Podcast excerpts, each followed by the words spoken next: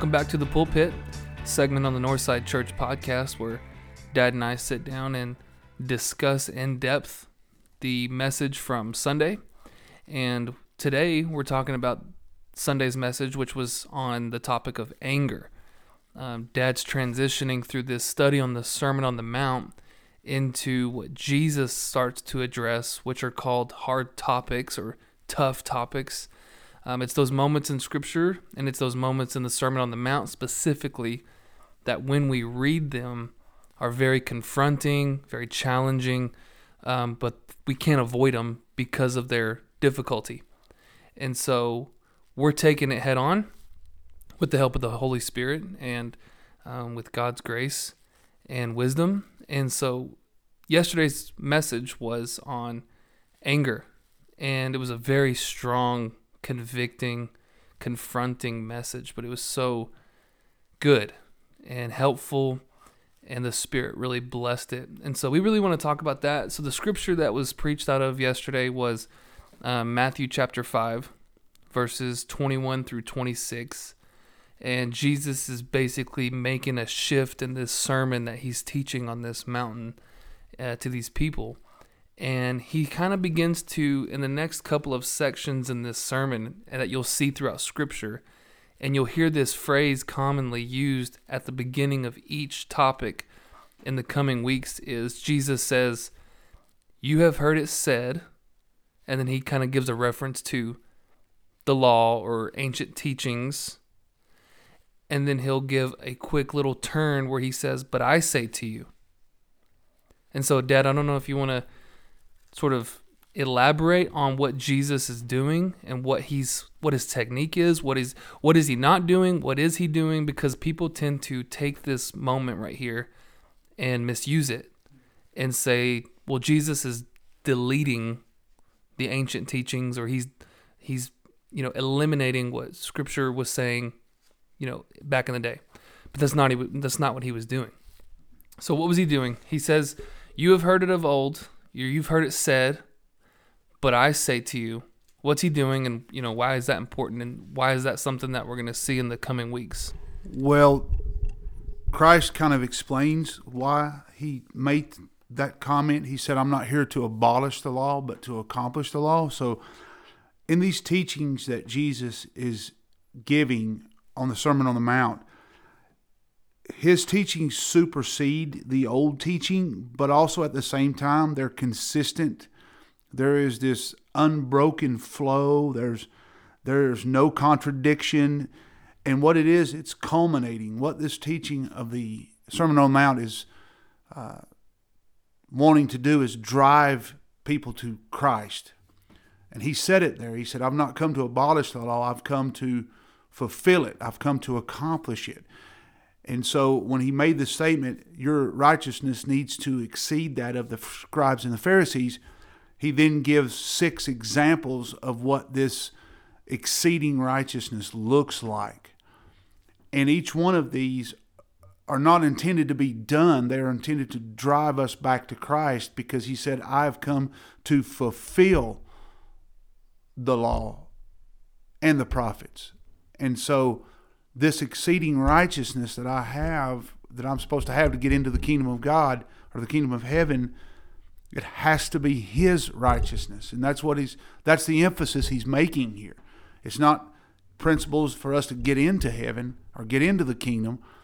It's just to suppose that if you're already a kingdom uh, citizen, this is how your righteousness is to look.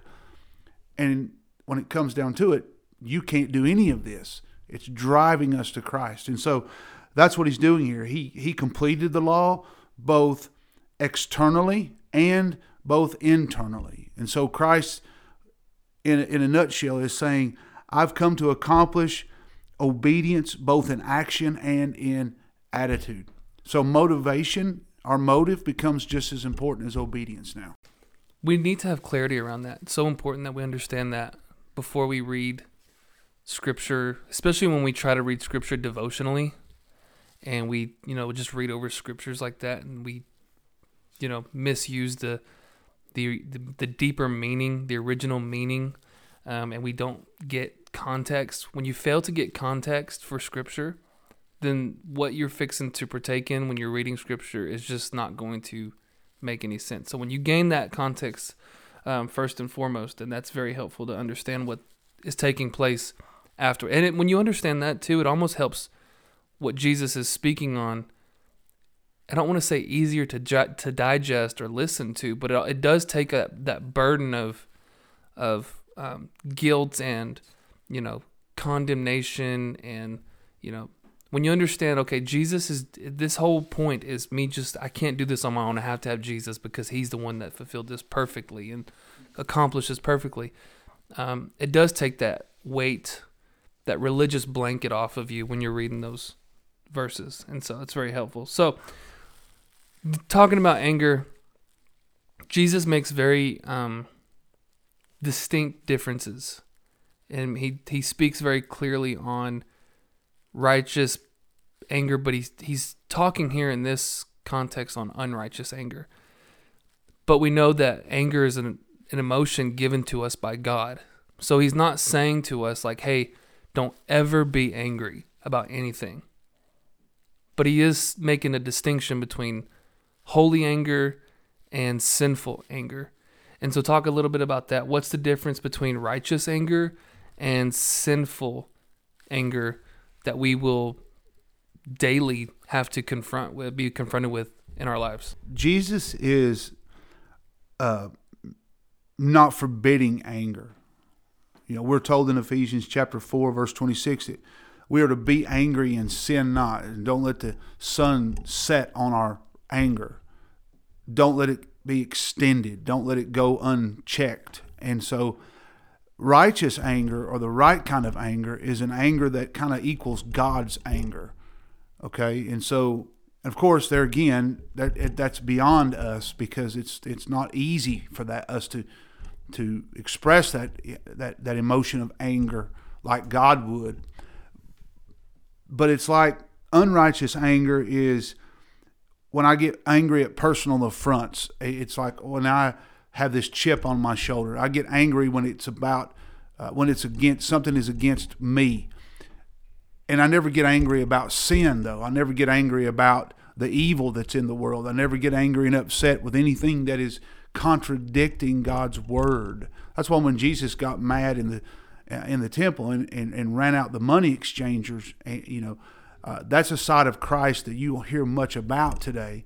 But there was this righteous anger because his his father's house was being used as a den of thieves instead of a, a place of prayer. That's the kind of anger we're to express, uh, uh, an anger of uh, of uh, injustice that's in our in our nation, an anger of evil, an anger of uh, our nation now calling evil good and good that is evil. This ought to anger us, but not an anger like the world's anger. We're angry and siding with God in that anger.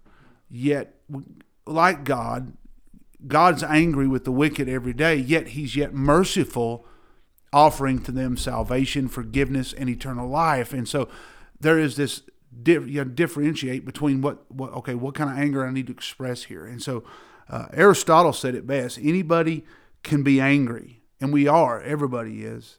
And that's easy, he said. But to be angry at the right time, at the right person, to the right degree, for the right purpose, the right way is not within our power and it is not easy, end quote. And so that's it. Unrighteous anger is these personal affronts that infuriate us. Somebody got my parking spot. Somebody's going to get ahead of me.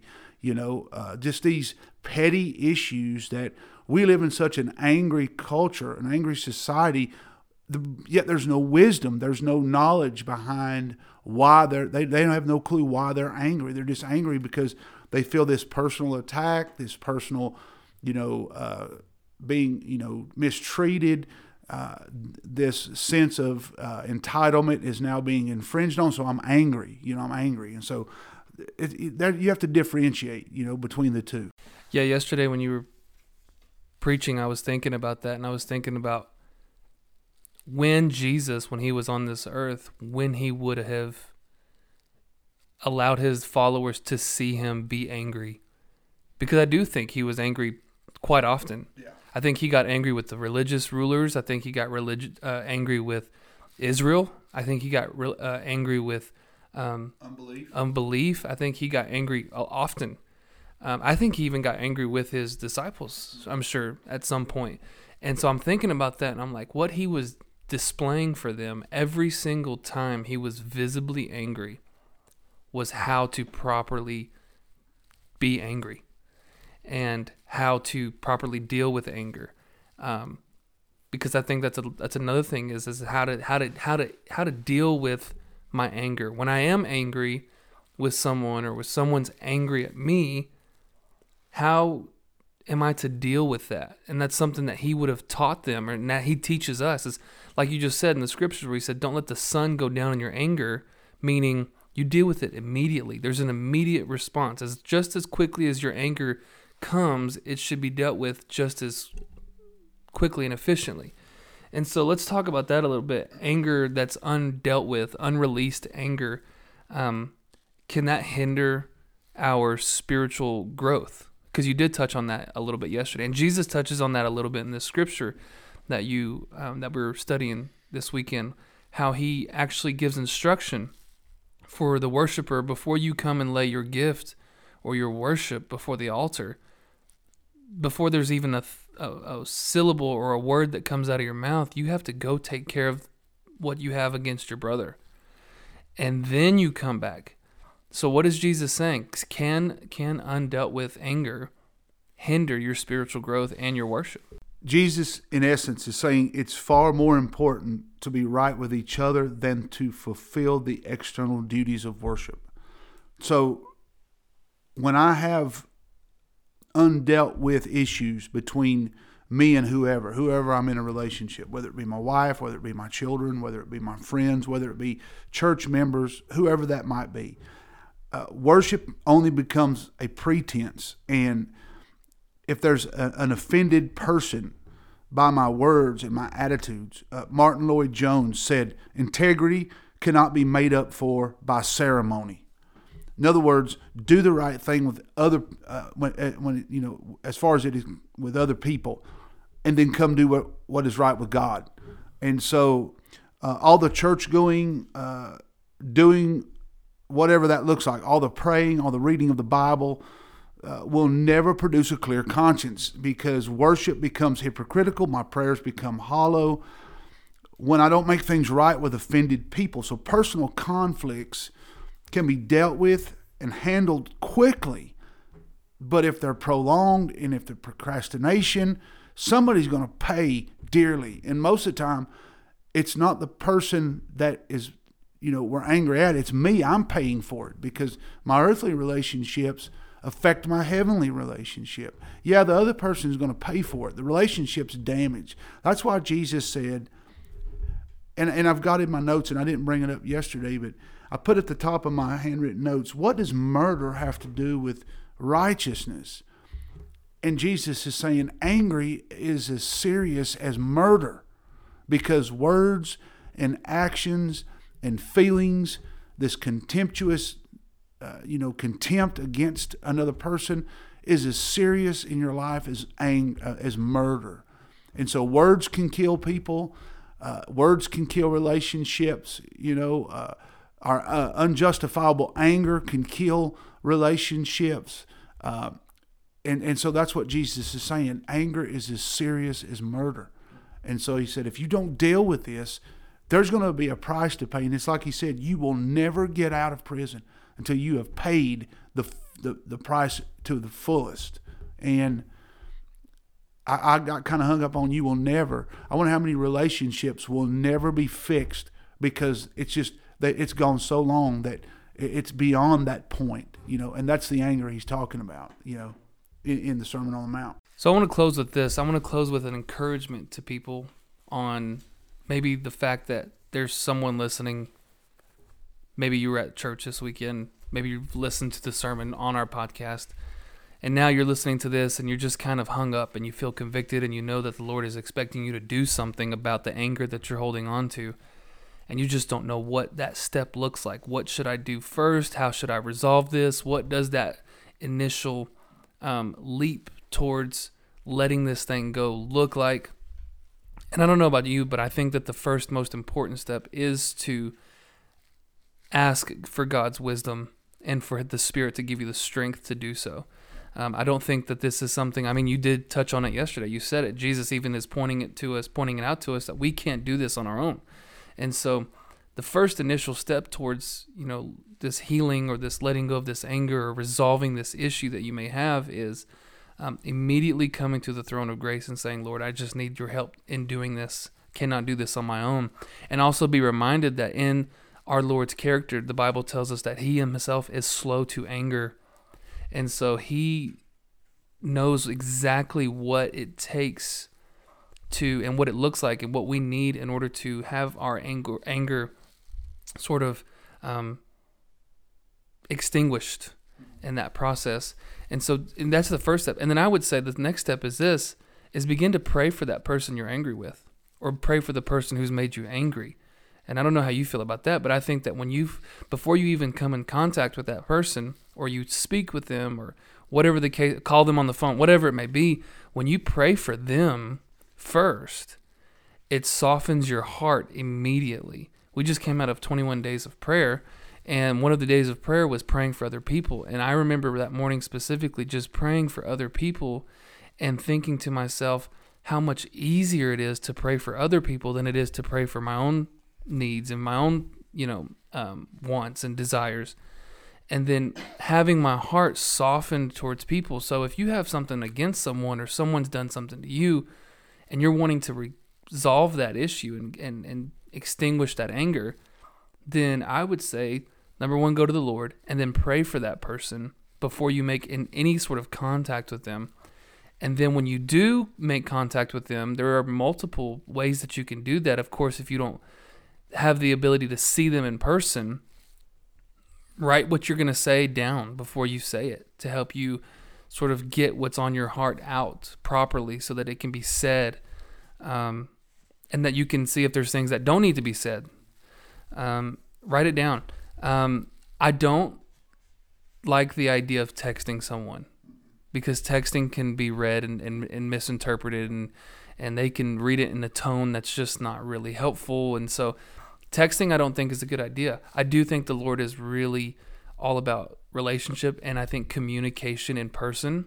And when we see each other and we can look at each other and when we can actually feel each other and embrace one another, I think that that sort of tears down any type of aggression or hostility or it removes any triggers. And so if you can at all costs, just kind of go to the person and, and, and, and look at them, be with them in the flesh. Um, as difficult as that may be, but the Lord will bless it. And that's how we are instructed to be as his followers. So it was a great episode today of the pulpit. We pray that this blesses your heart. Again, we can't wait to see you Sunday as we continue this study on hard topics. They just get harder from here.